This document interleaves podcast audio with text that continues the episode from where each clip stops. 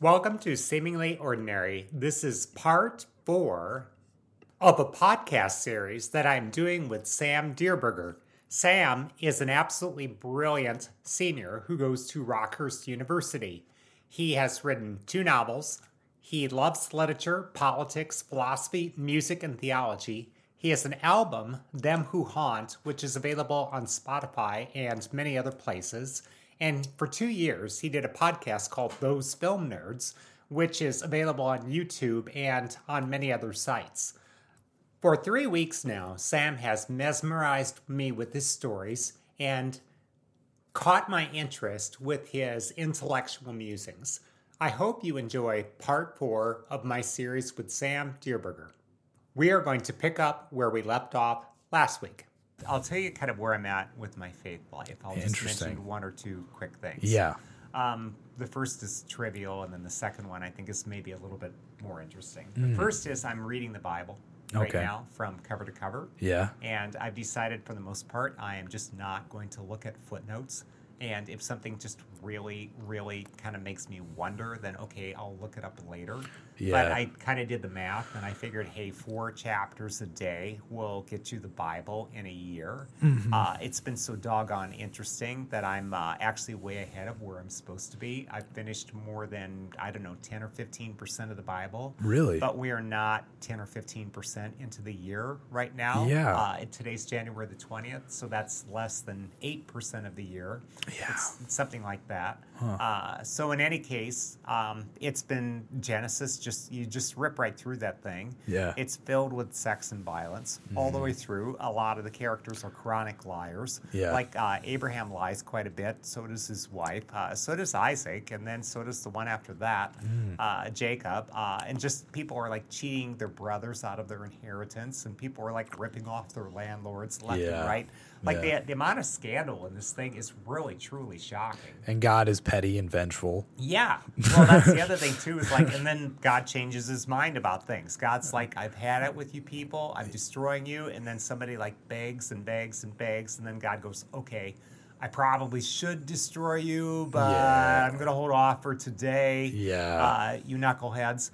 And so I, I'm just kind of amazed, and and I can see where some people are like, "Hey, don't read the Bible. Let somebody else interpret it for you." Yeah, you know, yeah. just because. Well, okay, like Genesis chapter 36. I think it's 36. That's like the dirtiest thing I've ever read. Yeah. You know, like people are like, I don't know, uh, going after their daughter-in-laws, like Yeah. romantically, etc.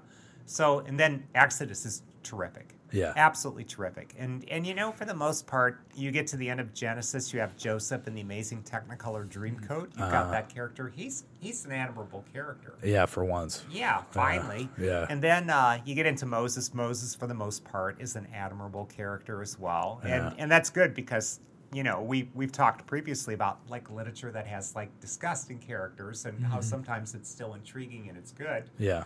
Um, well, yeah. So, it, but it's nice to have an admirable character from time to time. Now, I, I Yeah. did cut myself a break with it. Uh, there's three things that I give myself permission to skim. Because, like, Ooh. for example, you get into, like, say, Leviticus. And Yeah. It's like laws. Yeah. And, like, there's all these laws governing behavior, like how to cook meat and uh, things Mm, yeah. like that. And uh, y- a lot of that, I just sort of give myself permission to, like, skim the chapter. Sure. So, and then if it's super interesting, then I would read the whole chapter, even though it was just laws like do this, don't do this. Yeah, yeah, yeah. Then the other one that I gave myself permission to skim were basically like the temple or the ark building instructions. Like, okay, you need this much lumber. Hmm. Yeah. You know, and so some people would say, well, that's actually about liturgy. And I thought, well, okay, yeah, but my goal is to read the whole Bible. Yeah. So if this is going to sabotage my effort, like by making me not want to read it anymore, Right, right. Because if it starts to read like how to build a shed in your backyard, then I just give myself permission to skip. And then the third thing I give myself permission to skip are the lineages, Mm-hmm. like when they're like, well, Stacy begat Lacey, who Yeah. begat Macy, Yeah. who begat Pacey, who begat Spacey, Yeah. and we don't even know where Spacey is. Where is You know, Spacey? so yeah, I would just start to say, okay, I can skim the begats. Yeah, yeah, yeah. Tad begat Vlad, and that's where the Russians came from. I just gave myself permission to skip that, you know. So, but I'm I'm really enjoying it. Oh, yeah. It's really great. And so that's probably the least interesting thing with Uh-huh. my faith life. And then the most interesting thing is I think I've just decided I just really want to be closer to God. And I think that just involves being maybe just a little bit more mystical, which maybe means spend a little bit more time in prayer Yeah. or learn how to meditate. You Yeah. know, those type of things. Yeah. Uh, and just, you know, just uh, try to be open to inspirations. Yeah, You know, maybe- anytime I go to mass and if I get a random thought, I always try to follow up on it. Yeah. Like, if, for example, I think, oh, I should call this person, then I call that person. Or if I Yeah. think, oh, I should give this person a gift, then I give this person a gift. Yeah. And, you know, sometimes it's a little embarrassing, like, why am I giving this person a gift? But Hmm. hey, if I got the idea randomly, Yeah. it just popped into my head in the middle of mass, I just assume it probably is good. I I stopped getting mad at myself for the thoughts I was having at mass. Okay. You know, Okay. like the random thoughts. Yeah. Okay. life You mean thing. like uh, distractions? Like, oh, I could really use an ice cream cone right now. Yeah. Or I don't like that guy. yeah, things like that. I used to beat myself up about that, and I stopped because I don't. I think that's good. I think. I bring in a notepad. Oh, you do. I do. Oh, I should start doing that. Yeah. Well, I try to take notes on the homily because if my mind is going to wander, it wanders a lot less if I'm taking notes. Yeah. Yeah. I But I also write down all my random ideas. well, yeah, that's true. That's important. Yeah. My new thing with with mass actually is kind of an obsession with aesthetic beauty and Okay. treating it like a like an experience, Okay. you know, because that's what it should be. I, I feel. think so. I think because the physicality of Catholicism matters a lot. I think so too. I think that's super important. I think God's not supposed to be some abstract, far removed thing. I think God is supposed to be a person that we're supposed to get acquainted with. Yeah. Uh, yeah. That's what I mean by being more of a mystic. Like, uh, you know, I want to have a complex relationship with somebody who's real. yeah. You know, and just like a family member, like say my sister or my brother, I mean, there's really an infinity to every person that we meet. Yeah. There's so much to every person. yeah. So I- so I don't know. They always say don't put God in a box, and to me that means don't oversimplify God. don't well when jesus says i am the way the truth and the life no one comes through the father except for me i recently i've been thinking about that more and not as a um, a salvation thing but more like um, if you concede that christ is fully human and that christ represents embodies the beauty of god here on earth then you are more inclined to submit to the aesthetic beauty of the world around you Hmm. and maybe say yeah what's so wrong about going to a beautiful church and wearing beautiful clothes and No, that's great. you know what i mean Well, we talked earlier about there's this theory out there that everything became uglier after 1945. i think that's absolutely true you know, we dropped the bomb, and then after that, you know, people just decided human life is cheap, Yeah. and uh, we don't have to respect populations, so we can make like slipshod buildings, and we can make clothes that wears out quickly, and we can, Mm-hmm. you know, make cars and that uh, have planned obsolescence, and the fact that planned obsolescence actually became a business model. Yes. you know, instead of like making something that would last for 15 years, how about we make something that lasts for three years? and it's Right. designed to fall apart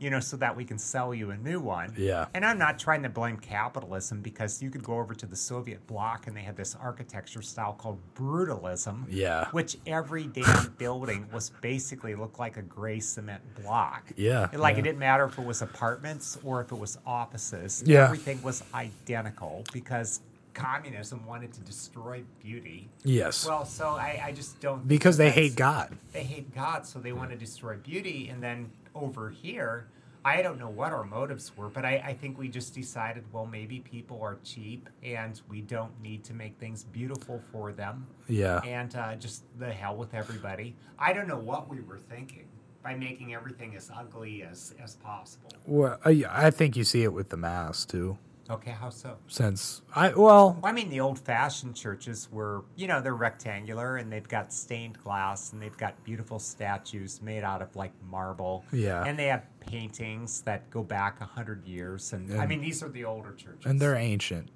Yeah. And they feel Well, ancient. Or, or at least like even the ones that were like just 130 years old, Yeah. that- or 150 that were built in say the 1880s on the prairie in the Yeah. Midwest. yeah. They were aiming to create something beautiful Yeah. that they could pass down for like 100, 200 years. I, I think, I think it, that's, but then in the 70s or so, there was this trend to make the church in the round, it's much which more. was going to strip away like all of these Rococo things. Like, okay, we're not going to have statues, we're not going to have stained glass. yeah. You yeah. know, we're just going to have something that's, Isn't the beauty in the community itself? yeah, you I know? think that was the theory, Yeah. which is which is great, but you could also have a beautiful environment.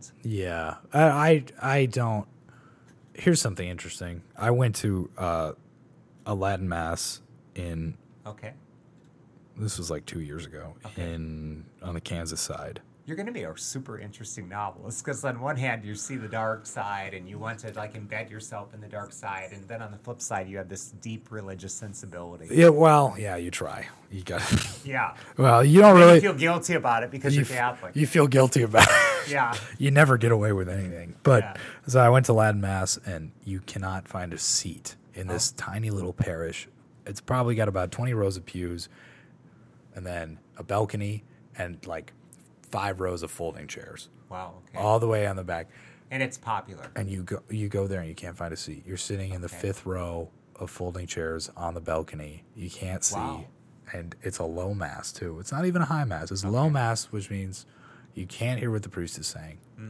and it's all of it's all young families. Okay, They're all what do you think's going on there? What's driving this? it's a yearning for beauty and tradition Hmm. in the face of a world that hates both. That's making everything disintegrate. Yeah, yeah, yeah. So I have a look, theory of decades, and I, I feel like 2010 to 2020 was an era of disintegration. Yeah. My, my theory of decades is kind of silly, but I'll just run it through. You Yeah. know, like, you know how, like, okay, roaring 20s, Right. You know, like everything's exciting, Gatsby. Uh-huh. 30s is the Great Depression. Mm. And then I think the 40s is kind of like do or die because of First World War II, but then also the Cold War with the bomb. Yeah. The 50s was peace and prosperity, but with a mushroom cloud hanging over people's heads. yeah, Uh, so, and then the 60s was revolution. The 70s was an era of disintegration. Yeah. Things were really kind of falling apart, stagflation, wars all over the place. The 80s was kind of like optimism, hope, and renewal. Yeah. The 90s was, hey, let's just be as lazy as possible. let's just have uh, just a relaxing time. You Yeah. know, maybe because the Cold War's over.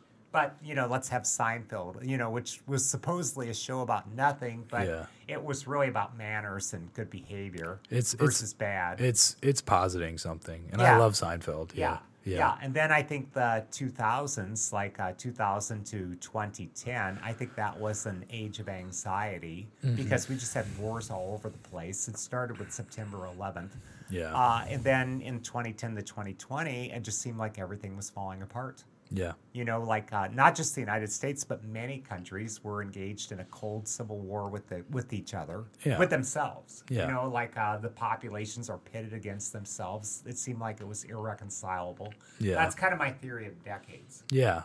And you kind of had a revolt at the end with Brexit and Yeah. Trump and Yeah, everyone Yeah. else. yeah, so which is part of the disintegration, and then somebody trying to like reaffirm, uh, I guess, maybe a traditional view of society somehow. yeah, That well, with Brexit, for example, that hey, our nation is important. yeah. You know, our people are important. It's a it's a waking up Yeah. from the sleep of globalism. Yeah. maybe. Yeah. Instead of just like everybody merging into like one big globe, which absolutely is not going to happen because I No. just don't see where these other countries, like, I'm sorry, Russia's going to want to retain its own identity. Yeah. And so is China. Yeah. And I bet India is too. India I bet will. they're not on board with this whole globalism thing. No, and I don't think.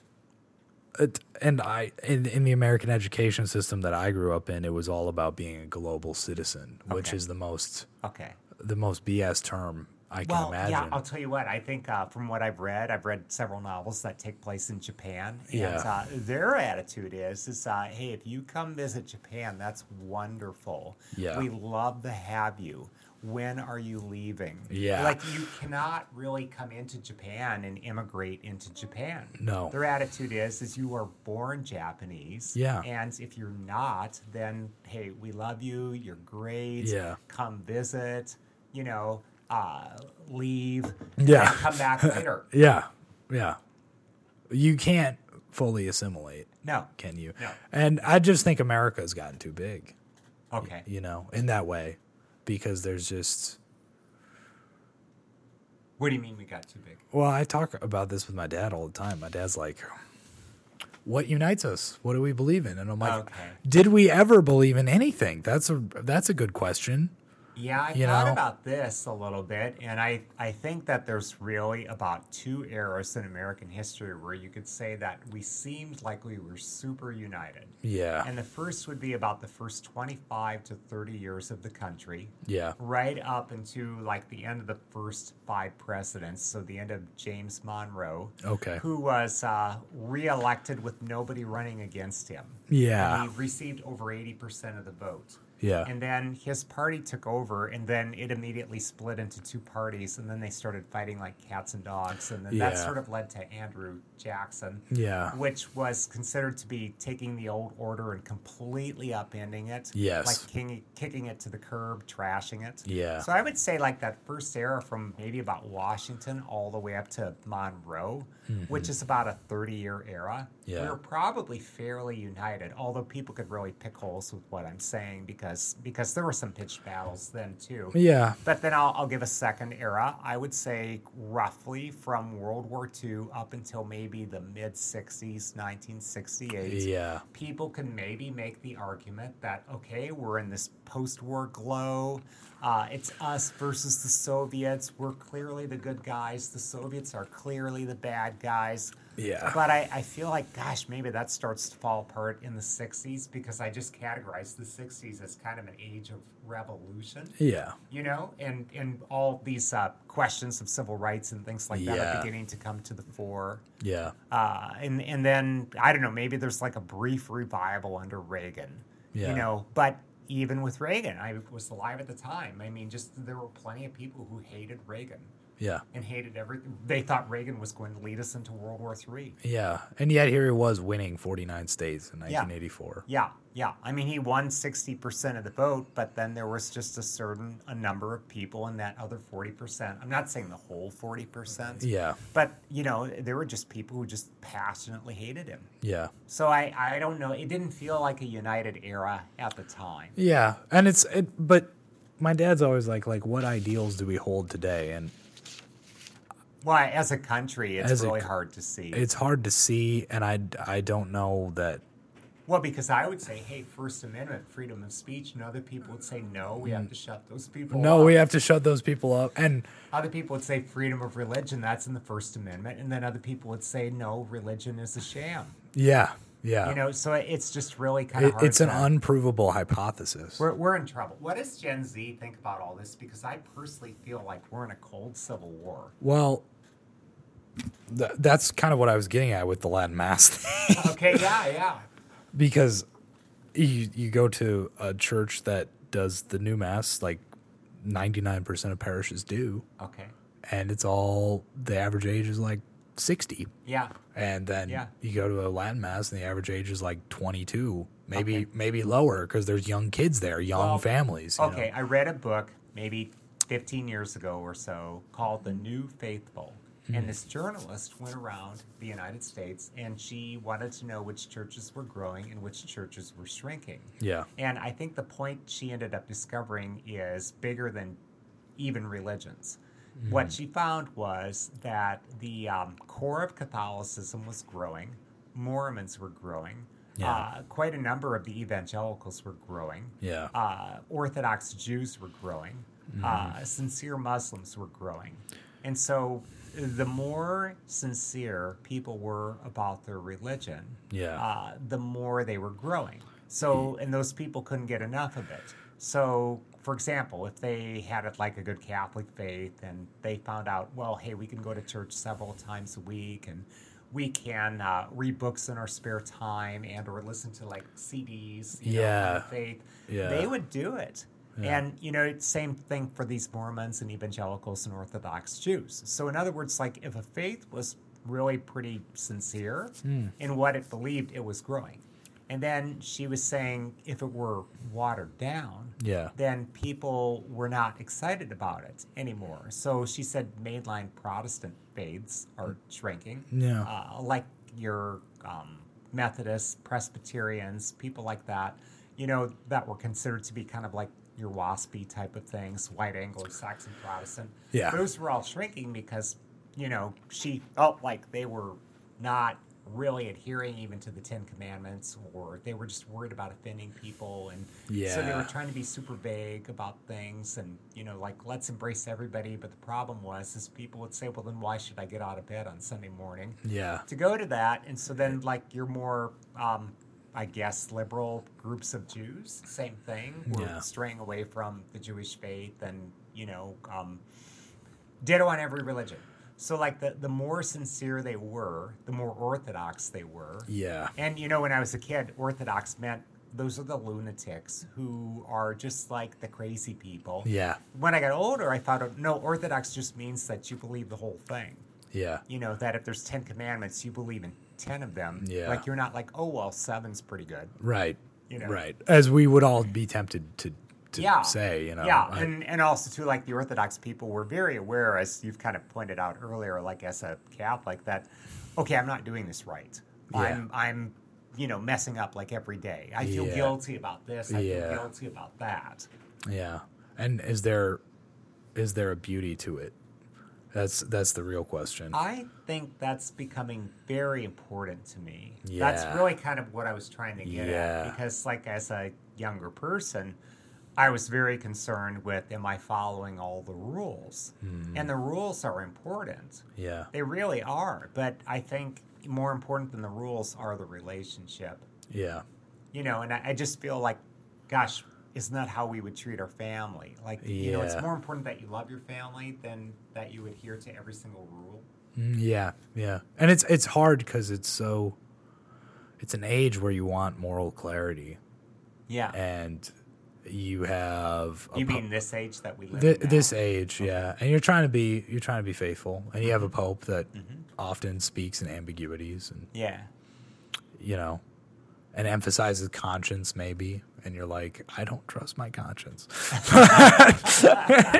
I don't trust Why is your conscience telling you the shoplift or something? maybe. You, know- walk off with that stuff. You never know. Well, no, it's you feel like the exception to every rule. You Okay. Know? You know, Those rules are made for other people. those rules were made for other people. You don't understand. I I know what's going on. I've thought this all through. Okay. I I can philosophize for myself what Okay. what is and isn't right. Gotcha. You know, so uh, there Who there needs Ten Commandments? no who needs those Down, down to five. those are metaphorical. Okay. Please. Yeah. you know you know so it's a lot of that and um just just reading just i'm, I'm, I'm listening to this book right now called dominion by a Okay. historian named uh, tom holland I don't know this one. uh, it came out in 2019 and it's a, it's a crazy ambitious pro- uh, project and he's a Okay. historian and he was always a secular historian and he in 2016 a- as he was writing this book he wrote a column called why i was wrong about christianity and he thought originally that oh, christianity is just this minor sect that took over Oh. Okay. that just sort of randomly infected the world okay. you know and It just, wow, that's a really interesting. That's what he thought. that's what he thought initially and then he did all the research for this book and he realized that no our world today secular as it is Okay. all of our assumptions and just our worldview really is just fundamentally christian Mm-hmm. Right. what is right and wrong Right. the fact that we even have a framework for right and wrong the fact that we have a framework for human rights is an outgrowth of christianity Yes. and I mean, that seems obvious to me, but I think Yeah. that if I studied philosophy to the extent that you had, then um, maybe that wouldn't be obvious to me. Yeah, well, he he takes the entire he's tracing the entire Christian story. Okay. You know, right now I'm in medieval times. I'm in about 1300. Okay. You know, I but think he, this is really he good. took it from the beginning. It's and it's crazy what happens and what kind of doctrines develop when. Okay. And for one thing, okay, It's, it's great that you're reading this. yeah, it's sort of okay. For one thing, it makes you more Catholic or maybe more or- Orthodox, even because it's like, look, these evangelical sects, and I got lots of evangelical friends. I did write a whole book making fun of them, but Was that the second book? the second book. Okay. but I got Oh. Well, lots I of mean, you evangelical. have everything in that book. Yeah, I got. uh, Well, the pastor is evangelical, and he would say, "We only we go. Our only basis is the Word of God. It's just the Bible." And it's like, well, who selected those books? Mm-hmm. Right. You know, what is canon, what's not? Yes. You know, do you want to read all those Gnostic texts? You can. Yeah. You know, go ahead and read the Gospel of Thomas Yeah. and see what you think of it. You know, uh, so it does make you more Catholic in the sense of no, you know, revelation is actually contained in tradition as well. You know, all these doctrines developed over time. Yes. There's no prescription about any of the practices we see in Christianity today early on. That's not to say that the early church wasn't very Catholic. I think it was. It was very hierarchical. Yeah. You know, Uh, it was back to like 300 AD was when we have the first documented case of like saying, no, Rome takes supremacy. The Bishop of Rome takes supremacy over everything else. You know, so Was that sort of like a de facto thing before? Like, okay, well, we have a pope, but it's not necessarily stated out loud that this is where all the power or doctrine flows from. It was because Peter is documented as going to going to evangelize in Rome Okay. after he left Antioch. So it was actually his second missionary place. And you know, there's a good argument to be made actually that Paul well, first of all, Paul invented Christianity as as, as we know it Okay, why do you say that? because if you read the documents coming out of the Council of Jerusalem, Okay. Have you?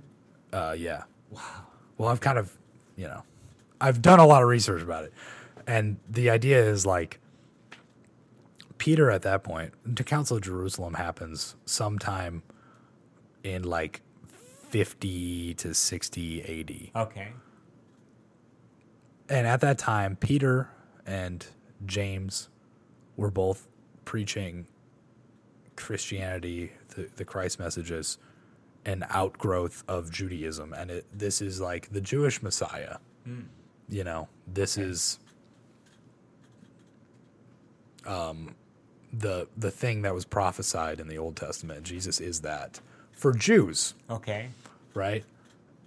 And it's Paul who's going all over the place preaching to Gentile and Jew alike. And he has these Gentiles coming up to him and saying, I'm really inspired by this message. I don't want to follow Jewish law. I don't want to get circumcised. And Paul says, You don't have to. and and Peter was appalled by this. He said, "No, no, no, no. Like this is a Jewish thing." And it's Paul who really won out and said, no, Jesus is the Messiah of the world, not the Jewish people, Okay. not just the Jewish people. So that's maybe bringing the Gentiles in. yeah. Okay. So so he's responsible for that as far as I can tell. And there's a good argument to be made that Paul should be considered the first pope, but because Paul Paul was traveling around so much, Oh. Okay. he was all over the place. You know. Yeah. Okay, that's an interesting idea. Um, And Peter was the one who set up camp in Rome. I mean, according to According- Catholic tradition, I mean, Peter's the first pope, right? Peter is the first pope. Then he appoints, or somebody appoints Linus. Yeah. After that. Yeah. So that early lineage is not clear, but Okay. that's you go Well, based they off of printed in tradition. books as though it were just matter of fact. Yeah, it depends on which source you're looking at, but like yeah, You can I'm, just pick up a Bible, and But- but- sometimes they'll list all the popes. by the time like 300 rolls around, it's where we really start to see like no, Rome is is the the new Jerusalem. It's the seat, okay. you know, and it goes back to Peter, and that lineage is drawn out. So, but that's not that's not a long time in the grand scheme of things, No. you know. Well, let me ask where are you going with your faith personally? Are you going to end up in the Latin Mass? Or are you going to be, I don't know, are you going to turn into Mel Gibson? So you're going to be like a Latin Mass. I don't want to artist? be that. I don't want to be that. I think they need to coexist along with each other. Oh, the tradition, or like the typical Mass that we have, and then the Latin Mass. Yeah, I think what I'm really looking for at this point is reverence, Okay. you know? And I don't, you know, Francis keeps talking about a Eucharistic revival. Uh huh. And to me, I don't understand how we can have a Eucharistic revival without cracking down on kind of the exterior, the auxiliary things surrounding the Eucharist. Like, Okay, give me an example. Well, here's something. I mean, I grew up Catholic, and my parents did their best, you know. And it's like, well, y- Mm-hmm, Yeah. you, know, sometimes, sometimes we would skip mass on Sunday for one reason or another. Okay. it wasn't the default, but it certainly happened a lot. Okay. you know, Every so often. every so often, you know, and canonically, like by church law, Yeah, you're not supposed to do that. you're not supposed Like, to do yeah, that. For people who don't know, who are listening, who may not be Catholic, um, in the Catholic faith, you are supposed to go to Mass every Sunday. Uh, it's a requirement. Yeah. It's considered to be a, a mortal sin uh, if you don't. If uh, It's considered to be a very bad sin. Yeah. There's two kinds of sin. There's venial, which is minor, like um, I don't know, stealing a paperclip, Yeah. and then there's like mortal, which is really bad. Yeah. You know, so it's Yeah. considered to be very bad. And in today's world, it seems like, oh, really? Is that, yeah, I mean, people sleep in, people go golfing. yeah. you know, is it, et is it so cetera. crazy? And actually, the pandemic accelerated this, I think. Oh yeah, Well, Because- because you could oh, we- just watch mass at home, which a lot of people did. Yeah. in their pajamas, sitting on the couch, eating a bowl of cereal. yeah. And know. it's like, well, Yeah, and then if you were watching a tape of it, you know, like a recording, well, you could just back it up, and you know, if some if the phone rang in the middle, you could answer the phone and pause it, and there was just lots of ways for people to be comfortable. yeah. Yeah. And it should, should it be, you know, the question comes down to what separates Catholicism from the rest of Christianity, you know, from the other Protestant sects. Hmm. Well, okay, but that's belief in the Eucharist, right? that's belief in the Eucharist. Yeah, the I Eucharist is. I mean, people will. This I is what think- Catholics believe. They believe that it is the legit body and blood of Jesus Christ, and other Christian denominations believe that it's a symbol.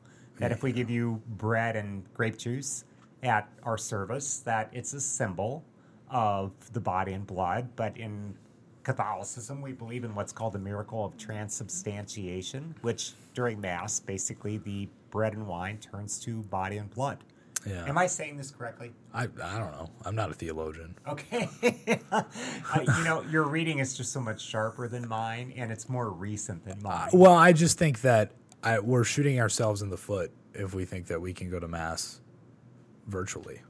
Okay. Yeah, and I don't think that that was helpful. Yeah, look, I, I think Zoom and all the rest of that, uh, just from from the school setting, it's been proven. There's tons of articles that it's just garbage. Yeah. it's just a terrible way to educate people. There was going to be maybe 10% of the population that was going to benefit in a big way from it because they're just wired that way, and then the other 90% of the population was not going to benefit Yeah. from it at all. I mean, obviously, people can learn from videos and they can learn from uh, the internet, etc. But you know, for most people, this was just a very terrible thing, and I think it created a mental health crisis in this country, and it made the average person gain about 15 pounds. And gosh, you know, uh, we're you know several years past all these lockdowns now, but I just feel like the uh, the lingering trauma for a lot of people is still there. I I think uh, a lot of these these sad notes that we've been sort of discussing have just been very bad. I think people got used to being by themselves. I think people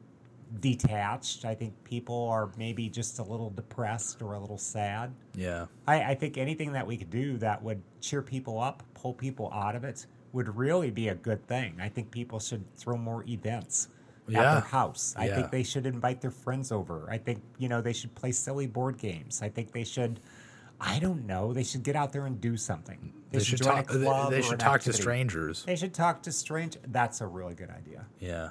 Yeah. I mean, I joined a jujitsu thing. and- yeah, how's that going? Well, I love it. And the thing that is really good uh, is the people. Yeah. You know, because I'm running into like a whole group of people that ordinarily I don't think I would run into. Hmm. You know, I, I've been a teacher for most of my life. Uh, teaching at UMKC was just absolutely great because I met people from all over the world. Yeah, I yeah. met people from every continent. They you know? pull everybody. Yeah, it was crazy. I, I met people from, you know, Kenya, um, Czechoslovakia. Um, I had probably about 200 students from the Middle East, Wow. from multiple countries all over the place. I had people from South America. You know, I would get into 45 minute conversations with people after class, and I would just ask them about their country Yeah. and just like want to know everything about their country. You know, people would have interesting discussions in class. You know, there was a girl from Syria who was very happy to not live in Syria anymore. you know, because she Yeah, I just bet. said it was just not possible for people like her to get a fair shake Yeah. in Syria. And uh, she said crime was zero, though. And then people said, well, why is that? And she said, well, because of executions in the public square. Yeah. You know, that if you hang people and leave the corpses up for three days, then it, there tends to be very little shoplifting. Yeah. You know, and I, I don't want that here, No. you know, by any stretch, but just having those type of conversations and learning, uh, you know, how different people live and what is their country like and then what their attitude about places here. Yeah. I met one guy from Indonesia. I think it was Indonesia, and he said this is the greatest country. Speaking about the United States, and I said, "Why is that?" And I thought he was going to say freedom of speech, freedom of religion, Bill of Rights, and he said, "Beer. You can buy beer." Anywhere. Yeah. He said, you don't even need a reason. It's on sale everywhere. You need a reason in Indonesia. Oh. I was like, okay. Man, but it does it goes back to that question about physicality the, uh, Yeah. to me the, the question about going to the grocery store like Yeah. we were talking about in the previous episode Yeah. or receiving the eucharist to me it's the same thing in Yeah. a way it's like Be there. there's a metaphysical thing that happens Yes. when you're with another soul Yes. because w- we're kind of alluding to Descartes with this these uh, questions about finding God, but Descartes sort of accelerated this idea of well, mind and body are two separate things. Did he? Yeah, Is that his fault? yeah, I think so. Okay. It goes back to Plato, but it's it's mostly Descartes' fault. Oh, well, John Paul II, my favorite pope, had theology of the body. And Yeah. he was basically saying you're really not a body and a soul. You're more of a soul hyphen body or Yeah. body hyphen soul. It's really just one unit. A body is a physical manifestation of the soul. And I really like that. And then some other people who are just maybe a little bit more different than, say, Catholics, they'll say, well, you know, you really are pure energy. And Einstein had this theory that energy is matter and matter is energy. And so Yeah. your body is just really a representation of energy. And so, you know, they're the same thing energy and matter. Yeah, if you I- wanna- I like all this. If yeah, I think that's important. I did too. you Well, know? also too. You asked like how the martial arts is going. Okay, it was. It's been nothing but one shock after the next. Yeah. First of all, can I make my body do it at my age? And I guess I'm lucky. I guess I I sort of can. I'm not great at it. Yeah. It's taken me months and months and months to just start to become a little comfortable. But you're never going to get comfortable with it because ultimately you're battling with somebody else. You, you do a lot of practice where you're learning and you're cooperating, but in the last six minutes or so, then they have you just actively wrestle. Oh, And and here the thing is, is like I, I've just learned I have so many failings. Like okay, in America we have three feet of personal space. Yeah. Like we stay like three feet apart. If somebody comes in a little bit closer, then we wonder what the heck is this person doing? Right, right. You know, we feel a little creeped out or whatever. Well, in here you are better off. Like I mean, people just like lie right on top of you. you know, Yeah, And then they yeah. choke you. Yeah. You know, and then they like uh yeah, put their ulna bone in their wrist up against your carotid artery and then they start to make you pass out. You know, and you have to tap out, you know, and that's the thing that makes the whole thing work because, you know, they'll put you in an arm bar and if they kept going they would break your arm. yeah, So then you tap so that they don't break your arm. Yeah. You know, so they can like dislodge your shoulder, break your arm, crush your wrist, make you black out. Like, and there's all kinds of jokes that people have associated with this. Like, you have to remember the tap because you don't want to run out of practice partners. you know?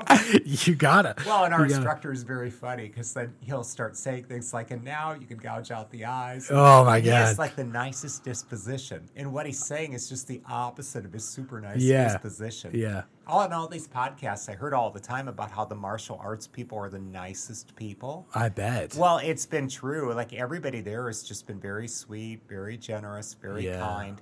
And, uh, and and I think it's because they could kill you, Mm. you know. Because there's also kind of a cliche that you hear on podcasts that if you do martial arts, this will be the toughest thing you do all day. Yeah. So the rest of your stress will go way down. right. I think that there's a lot of truth. I, to that. I I bet it's a breath of fresh air too in a world that because my it's digital. is so digital and like so Removed. and it, it's the emphasis on safety. Yes. It's just everywhere. Yes. You know. Well, What and, and we do have to practice that, but I, I think oftentimes like safety, uh, the major problems with safety is, uh, gosh, I, mm, people are not going to live a life.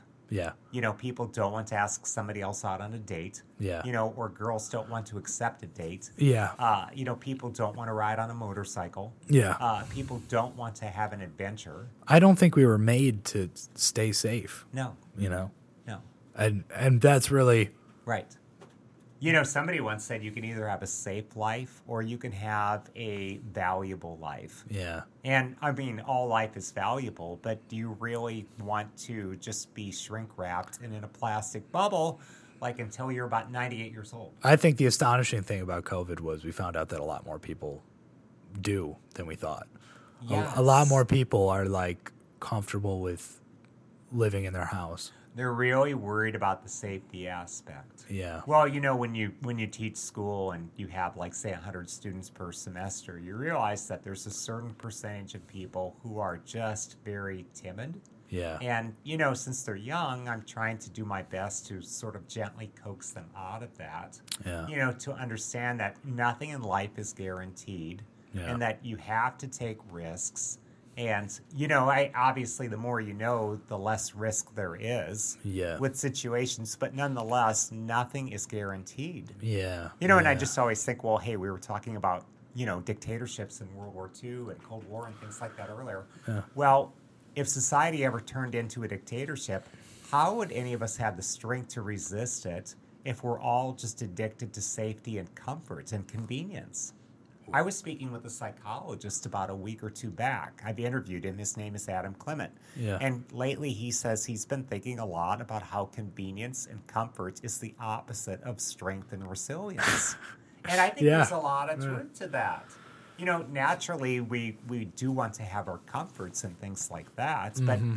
I think it's also good to, you know, hey, lift some weights and toughen up a little bit and you know, and have conversations with strangers Yeah. like you were talking about. You know, put yourself in situations where anything could happen. Yeah. You know, what is confidence other than uh, being able to accept some uncertainty? Yeah.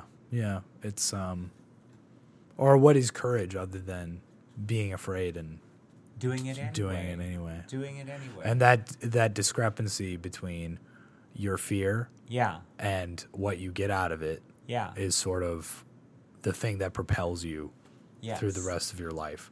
Because Yeah. none of this, I mean, like, how the hell did I end up in this room doing a podcast with you? It's very, you know, the, the, It's been fun. I don't take responsibility for anything I've done. You just sort of accidentally fall into these things. Uh-huh. And I agree, it's been a lot of fun, but how did I end up here? Um, It was- Let's see. You know my niece, and we had It's- interesting conversations. Yeah. and you had your own podcast. Yeah, it was, but it was completely accidental that you overheard me talking about my podcast. Yes. You know, three Oh, okay. years ago. Well, do you think that's a God thing? Do you think God is like, uh, I don't think God really cares, but okay. yeah. He doesn't care if like uh, these two people do a podcast or whatever. yeah, I don't. Now other people would say God cares about everything down to the paper clips. And he he does and he doesn't. I don't know. I don't know. What do you think? I think God cares about everything down to the paper clips. Really? Yeah, I, I think uh, why go into such great detail? Yeah. I think uh, God creates like so many beautiful things. out there. Like I think everything that's alive, like every blade of grass and every frog, I think that they're all beautiful in their own way. Mm. Um, lately, I've been trying to read a little bit about quantum mechanics. It's very hard to understand. Yeah, I but, bet. You know, you just think about atoms and just how beautiful they are, and Mm. then you know you think about well, what's what about the big picture? We're just on Earth, but what about the rest of the universe? Like let's Yeah. say it's 20 billion light years across. Wouldn't it be cool to like visit some other place and see something that's extraordinarily beautiful? You know, Yeah. I Mm-hmm. yeah. think there's beautiful things everywhere, there. except for after 1945. After that, After that, we just got utilitarian. the world got very, very ugly. But you know, there's still beauty in it, Yeah, and uh, Yeah. that's what we have to remember. yeah, You know, because it's uh, the world is still. It seems like increasingly, maybe it is a God thing. Every single time I get really pessimistic about the direction of the world, things like this happen. okay, You know, yeah. You mean like you have some good moments with I, other people? I have some good moments with other people, and it's it's enough to keep me going for another day or two. okay, You know. okay. You know what I mean? Yeah. Okay, let me ask about some of your artistic projects. Okay. Uh, because that's that was one of the things that I just really wanted to talk to you about. In the previous podcast, we talked about your novels. Let's just briefly talk about your podcast that you had. It was Yeah. called Those Film Nerds. I didn't come up with the name, Okay. so and, I and you said you were like the second banana. I, I was kind of. It was COVID. It was like May of 2020, and uh, my friend Will Spalding and I. How we- many episodes did you do? Oh, a lot. And we can find it on Spotify and Everywhere. Apple and everywhere- YouTube. Everywhere. Yeah. Okay, Yeah. and, and the whole thing was you were reviewing films. we were reviewing it was a terrible time to start a podcast about um, amateur film criticism surrounding new releases because nothing was getting released so we were reviewing like bad netflix movies that were coming out and so- Okay. some of them were good some of them were bad but um, i just learned about podcasting it was like writing the first novel you just kind of learn how to Okay. master an art form not really master Okay. Uh it but like how do i approach this Okay. and uh, Are the best episodes the most recent episodes? Yeah, probably. We got better as time went on, but we just got so busy. And it was weird because my relationship with Will Spalding is like, was always about movies. For as long as I've known him, we've just, when we hung out, we were watching a movie. You know, when we were talking, we were talking about movies. And we were like, Okay. we should just start a podcast. So it's perfect. It was awesome. And and that's the kind of relationship increasingly that I value in my life. It's this kind of like, Niche. yeah, we don't have to we don't have to be best friends. Uh-huh. We can be Okay. business partner. Like one time I remember after my freshman year of college, W- Will and I ended up at the same party accidentally. Okay. And we're like, this is so weird. you know, When worlds collide. when worlds collide, uh, like outside of the office. Your it's worlds are weird. getting mixed up. Yeah, it's weird. Yeah. But we, we got so busy and we, we had a great time with it and we did it for two years. And I think that's a good run. Okay. You know, it's about consistency like anything else. We were Yeah. recording an episode a week. okay. But okay. between that and watching the movie that we were going to review and, Okay. you know, finding a time to schedule it, we were doing episodes at like one in the morning. It was, Okay. You know, Okay. Now, how about your music career then? Because you have, is it one album or two albums? I have one album, but I have a second album that I'm planning. oh, okay. I'm plotting. Okay. Yeah. How, how do you find time uh, or, or where are you going to go with this? Like, where would you like to go with this? Well, I'd like to re record the album. Okay. Because, like I said, those were just a bunch of demos Uh huh. on this this album But they're demo fun on. to listen to. Yeah, I mean, artists always have multiple versions of the same song. yeah. I mean, Taylor Swift is doing it, so it must be Yeah. fine. But Well, gosh, you can go to other artists like the Beatles made a whole career after their career of Yeah. like putting out, I think, at least six CDs of, wow, these are like a bunch of demos. yeah, so and, I, and people just eat it up. they don't they don't care, you know. And so I got to a certain point with this album where I was like, okay, I have this mountain of material, Okay. and what if I just get, you know, because I like to go running Uh-huh, um, in the okay. morning, Okay. and I just thought one day, what if I just get hit by a car? Oh, no. and nobody knows about the Oh. stuff that I have been putting together for Okay. years. You Yeah. Ah. know, I'm like, so you know what? Let me just start releasing stuff, and no one's gonna listen to it anyway, so it doesn't matter. You know, might as well just put out the demos. So that's Okay. what I did, and I picked some songs that sort of fit together. Okay. okay. You know, thematically maybe. Do, do you have plans to to keep going? yeah, I want to. I want to re- You have that record. Uh, second album and you want to re-record. So I want to re-record the first one. The first, the first album was guitar based. I want to make an album that's piano based. Oh. so Okay. you know, writing on the piano is different because Do you want to be a solo artist, I don't care. or you wa- or with a band? I, well, I'm a songwriter first and Okay. foremost. You know, Okay. I want people to record my songs. okay. That that would make me very happy. Okay. You know, but If uh, the ideal artist came along and recorded your work, I I don't care who wants to record it. If someone can find something beautiful in the songs, then I'd be very grateful. Hmm. You know, okay. but uh, those there's a few songs on that album that I'm really proud of, and the rest of them are just kind of. Which ones are you proud of? What other? Titles? I'm proud of the opening track. I'm I'm I'm really proud of Rough Gentleman. That song was written in about ten minutes. You Has know? songs just pop? The, that song you? just popped. Okay. You know, uh, Because the- they're gifts from God they're or from the other. they're, they're realm. from somewhere. Okay. You know, and the last song on the album is called uh, "A Burden Left to Lift." Oh, good title. Yeah, yeah, and it's uh, Rough Gentleman is also a good title. yeah, yeah. thank you, thank you. Yeah. And the and Got the- away with words. Y- well you know i try i try but no i it's it's it's a lot of fun and it's an instant i highly recommend it if anyone can play an instrument just do it Okay. just sit and be receptive Yeah. you know Yeah. I just think, um, well, what do they say? Uh, we could live life without beauty or without art. We could live it without movies and books and music, yeah but we wouldn't want to. we wouldn't want I to mean, would things we? would just be so. I mean, if we just had accounting and airplanes, we could live. yeah know, but it just wouldn't be any good. yeah well it's like yeah what are you striving for Right. you know Yeah. and there's a certain sense of like, oh, songs are just sort of the emotional runoff. Hmm. They're the perspiration of life.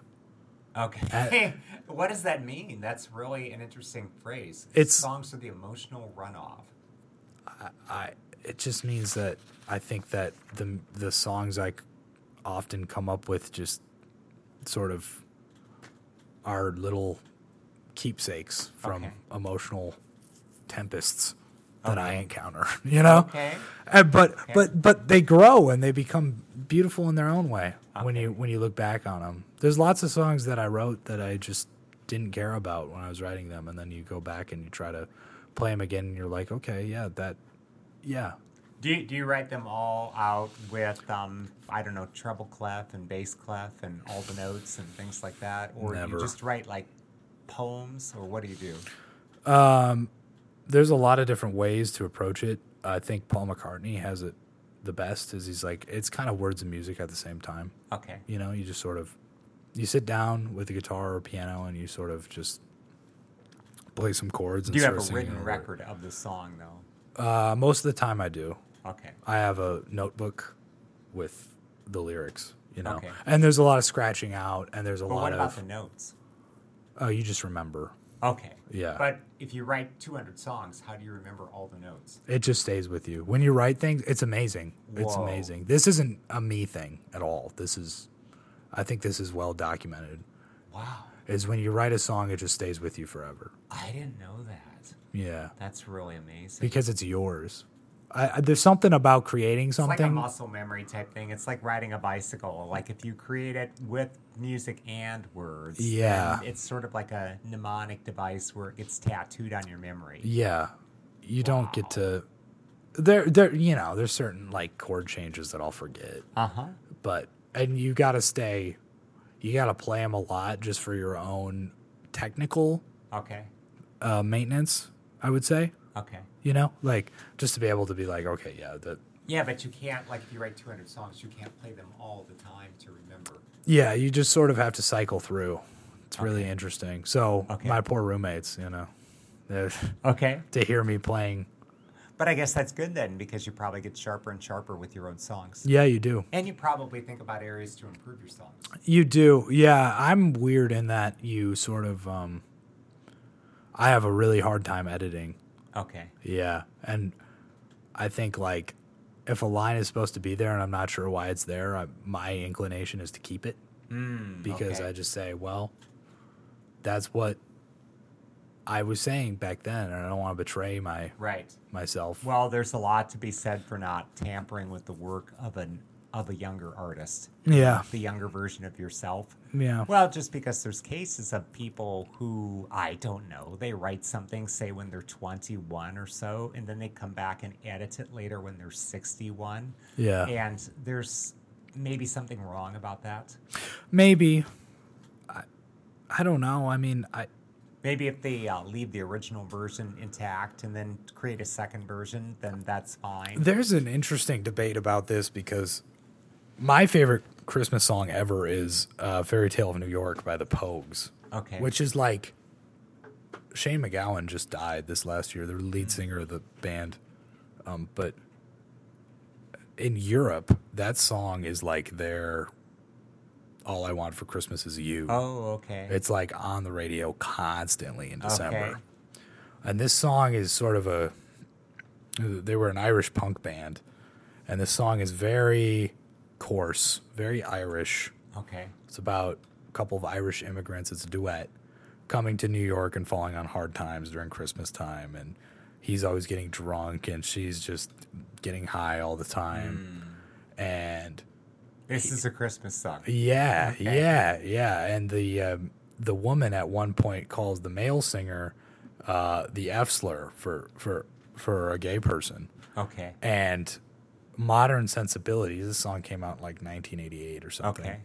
Modern Sensibilities in recent years in Europe, BBC Radio just bleeped the Okay. the, the word out of it Okay. and um, Nick Cave, who is an artist I also really much admire, um, has a blog post. Was personal friends with Shane McGowan. He wrote a blog post decrying this move because he says people who don't write songs can't understand that a song is its own entity. They look at it like just a collection of notes and words Right. and that you can just remove one word, replace it with Right. another. And it doesn't serve their purposes. So Yeah. they start censoring things to make it serve their purposes. Yeah, yeah. And it's like It's really interfering with somebody else's situation. it's and it, he he he views it. He, he used very charged language when he was talking about this. He he, I view, bet. he views it as as a violation. Yeah. You know, it's like if you don't like the song, then don't play the song in its Right. totality. Yeah. You know, Okay. and that's fine, Yeah. but don't tamper with it. Yeah. You know, so I I tend to feel that way as well. With Okay. what I'm doing. I'll make you an honorary member of Gen X anti-censorship. you can ban my song. I don't care. I don't care. Just don't change the well, lyrics. people used to love to get their material banned because that insured sales. Yeah, yeah. People wanted to know why are they banning this? Well, you know the uh, the, the Billy Joel's song "Only the Good Die Young," Yes. which which has some things to say about Catholicism. Uh huh. It got banned by the Archbishop of, um, somewhere out east. Okay. maybe like the Archbishop of like, no, the Archbishop of St. Louis. Okay. St. Louis. Yeah, but how did they ban it when it could just be on the radio? they just said any uh, you know they put out a decree saying a catholic person should not be buying this record Okay. you know Okay. and uh I mean, oh look, if, if somebody wants to say, "Hey, listen, your song is sleazy and stupid and Yeah. anti-Catholic," well, I think that's part of their free speech, And that's what they they're can offer supposed to be whatever doing. critique they want to offer. I, I But- think that's different than a ban. but before that before that uh decree came out the song wasn't the single wasn't doing too well Okay. Oh. and then that became a news headline because the church it was the church interfering with An secular artist. affairs and, why are they yeah. censoring this guy? and the song exploded right, you know Right. and Billy Joel, I love Billy Joel. I think he's Yeah, yeah, he's- hilarious. yeah, he, he's good. he he he wrote an art he, he wrote a letter to the archbishop thanking him for banning the song and said, Yeah, of "Would you? course he would- did. I got a record coming out next year. Would you please ban it? Right. Like, I'd really appreciate it." No, I- I'm just saying, like, yeah. yeah, like I, I was a teen in the 80s. Yeah. The minute anybody got banned, they just thanked God Yeah, because that was just an explosion of publicity. yeah, It may be different now. It 'cause might now When be. people get banned for something, then everybody thinks that they must be the devil, and that's why they got banned. yeah. I think it's a very select group of people that actually does the banning. Yeah, I do too. Yeah, I do too. I- 'cause Yeah, I we don't- got a few censors and a few gatekeepers yeah. and a I- few technocrats. I just don't see it when you know I look at the massive popularity of someone like Morgan Wallen, who is just selling out stadiums across the country, and I don't like him. I think I think he writes terrible music, and I think his lyrics are boring, and Okay. I, I don't subscribe to that worldview at all of like the best things in life are girls and trucks and I think it's inauthentic and I think it's wrong and it doesn't sustain anything. But It was like uh, Bud Light tried to come out with an ad after like their whole fiasco where they destroyed something like thirty percent of the value of the Yeah. stock. Yeah, overnight. yeah, yeah. And anyway, they came out with this ad and they're like, you know, when you're from the middle part of America, you know, you're a hardworking Yeah, person. At the yeah. end of the day, you know, in the land where a man's word is his bond and a handshake is a contract, Yeah. you just want to enjoy a good Bud Light. And Yeah. people said this is the most inauthentic, Yeah. you know, crap Well- ad that they've ever heard. You know who you are. Yeah. uh, Well, the thing about the, the, the Dylan Mulvaney controversy is so interesting because it's like there is no way that Bud Light is that stupid Okay. that they like th- Sanctioned that. there's no way that they thought that this will hit our target market. Right. There's no way that they, couldn't have been that didn't stupid. Decry it. That was, I think, maybe what sank them. like Maybe. a rock. Maybe. Yeah, they stood by Yeah. it. Yeah. Yeah, and then their marketing VP got fired. they had a marketing VP who, you know, made fun of or criticized or disparaged like all of their earlier ads from the 90s and the early 2000s when they had Yeah. like that stupid fratty Spuds McKenzie dog. Yeah, know, that yeah, yeah. everybody thought was hilarious. Yeah. You know? Yeah. And so she was like, well, we don't believe in that type of humor anymore. right. right. So, okay. Well, I mean, yeah. but people thought that was funny. Yeah. Yeah. So- And let let people, you know, I don't I I understand the arguments about division, but like let certain things Right. be for certain people. Yeah. Because the minute you try to break from your target Right. market is is the minute that you get more divisive, Yes. you know. Yes. The Well, minute you're- that you you were s- dividing yourself against your own people, Yes. your own target market. Yeah, yeah, Yeah. And and it's like, okay, look, if, if Target wants to promulgate Pride Month, Mm-hmm. then maybe that hits their target market. I don't know. I don't know. They lost like 25, 30% of their stock value with that whole thing as well. Yeah, yeah. Well, I don't, I don't know. Is is Target for everybody? Like, if someone like Whole Foods wants to do that, Uh-huh. okay, maybe you're hitting your target market. Uh huh. Fine, Yeah. but then, you know, Home Depot, Lowe's, you know, like, It probably would be helpful for people to know who their market actually is. yeah, and then treat those people with love and respect. Yeah. You and I were talking about sales earlier. Yeah. And uh, I just, I don't know. I think we both kind of put forth the idea that you have to love the customer, and you Yeah. also have to think that your product is really terrific, Yeah. and you have to mean it sincerely. yeah. You know. Yeah. Well, and it, it- it's it's it always goes back to the question of why do we claim to have a company culture to begin with? Yes. You know, because if you're there's something beautiful about Walmart Mm-hmm. because I I adore Walmart. You do. I think it's awesome Okay. because Walmart I'm from rural America. For me, Walmart just is what it is. It is. It just is. Yeah. That's the point. And it's Okay. kind of just okay, look. It's always in second place. The last 10 years it's been in second place to Amazon Okay. by every metric, Yeah. you know. Uh And so there's a beauty to to supporting the underdog. huh. Okay. Yeah. Oh. Okay. You know, so I I always I have Walmart Plus instead of Amazon Prime. I try to get things shipped from Walmart. You know, Okay, Sam, that kind of cracks me up. Ye- That you're, you put this much thought into it. I'm not anti corporate. okay. I'm not. Okay. I'm just anti top dog. Corporate. oh, okay. Yeah. Gotcha. Top Yeah. dog needs to get knocked down a peg. Yeah. Well, hey, I think we've been going about two hours. Let me just ask uh, like two last questions. and- Okay. And we can just wrap it up from there. All right. Uh, second to last question Is there anything you wish we would have talked about that we didn't talk about? Oh, there's always things I wish we talked about. well, do you want to come back? And I'd like to do a whole episode on your favorite books. Oh, yeah. I'd like to do that. Okay. That'd be a lot of fun. But we'll make that episode number three. All right. Uh, Sounds Okay, good. then here's Sounds my good. very, very last question. Okay. Okay, I know you're going to law school, so let's look ahead 10 years. Let's just say that God really smiles on you and just everything works out in a very beautiful way, minus maybe one thing because nothing's perfect. Yeah. But, you know, otherwise, A plus, life is just going great, you know. Uh, what does your life look like in 10 years? How old are you in 10 years? 32. 32. Wow. Um, well, that's a really hard question because I think it's it's the cliche of like if you had told me 10 years ago I'd be in Kansas City recording a podcast with someone talking Mm. Right. about literature and Okay. whatever the hell else. You would have been like, hey, I'm 12, get off my back. Uh, yeah, I would have been like, "What? No." You know. Uh,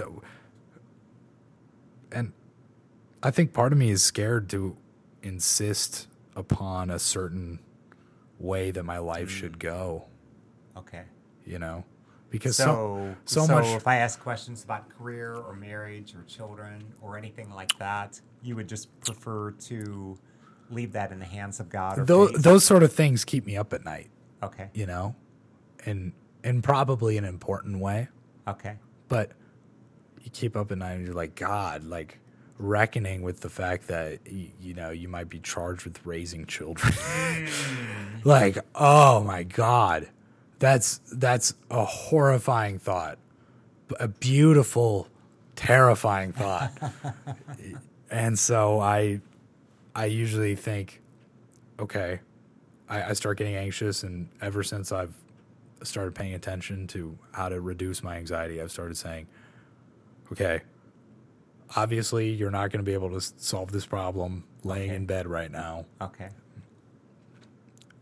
Uh, just keep living day to day Okay. and uh, leave the rest up to the creator Okay. you know Yeah. Okay. So let life unfold. Unfold. it's a beautiful story